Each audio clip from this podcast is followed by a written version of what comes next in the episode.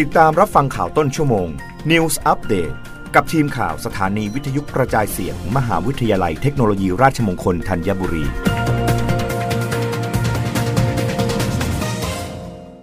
รับฟังข่าวต้นชั่วโมงโดยทีมข่าววิทยุราชมงคลธัญบุรีค่ะ ไทยฮังการีร่วมมือเศรษฐกิจ วัฒนธรรม พร้อมรับมือโอกาสความท้าทายปี 66 ฉลองครบรอบ 50 ปีความสัมพันธ์ทางการทูต นางสาวรัชดาธนาดีเรก รองโฆษกประจำสำนักนายกรัฐมนตรี เปิดเผยภายหลังการประชุมคณะรัฐมนตรี เมื่อวันที่ 28 มิถุนายน 2565 ว่า คณะรัฐมนตรีเห็นชอบร่างเอกสารผลลัพธ์การประชุม คณะกรรมาการร่วม ว่าด้วยความร่วมมือทางเศรษฐกิจไทยฮังการี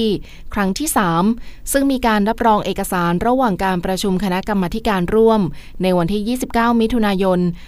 2565 โดยไทยเป็นเจ้าภาพจัดประชุมณกระทรวงการต่างประเทศ การประชุมในครั้งนี้มีวัตถุประสงค์เพื่อส่งเสริมเศรษฐกิจและการค้า รวมถึงความร่วมมือด้านอื่น ๆ ระหว่างสองประเทศ รวมถึงการสร้างโอกาสและการเตรียมความพร้อมรับมือกับความท้าทาย ซึ่งในปี 2566 ไทยกับฮังการีจะฉลองโอกาสครบรอบ 50 ปี การสถาปนาความสัมพันธ์ทางการทูตระหว่างกัน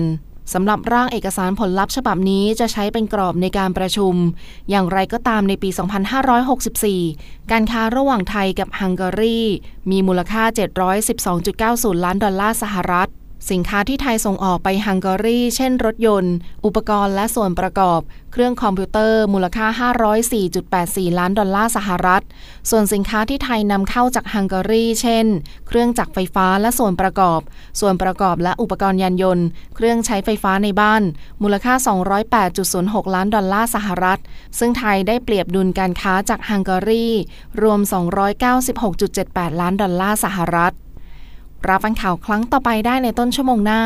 กับทีมข่าววิทยุราชมงคลธัญบุรีค่ะ รับฟังข่าวต้นชั่วโมง News Update ครั้งต่อไป กับทีมข่าวสถานีวิทยุกระจายเสียง มหาวิทยาลัยเทคโนโลยีราชมงคลธัญบุรี